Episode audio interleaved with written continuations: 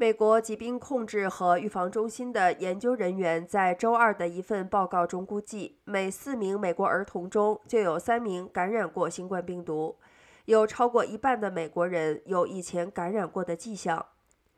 研究人员检查了来自二十多万美国人的血液样本，并寻找由感染而不是疫苗制成的抗病毒抗体。他们发现。过去感染的迹象在十二月至二月期间急剧上升，当时更具传染性的奥密克戎变体在美国激增。最显著的增长是儿童，十七岁以及以下的人中携带抗体的比例从十二月的百分之四十五上升到二月的约百分之七十五。对于所有年龄段的美国人来说，大约百分之三十四的人在十二月有感染的迹象。仅仅两个月之后，百分之五十八的人都有了感染的迹象。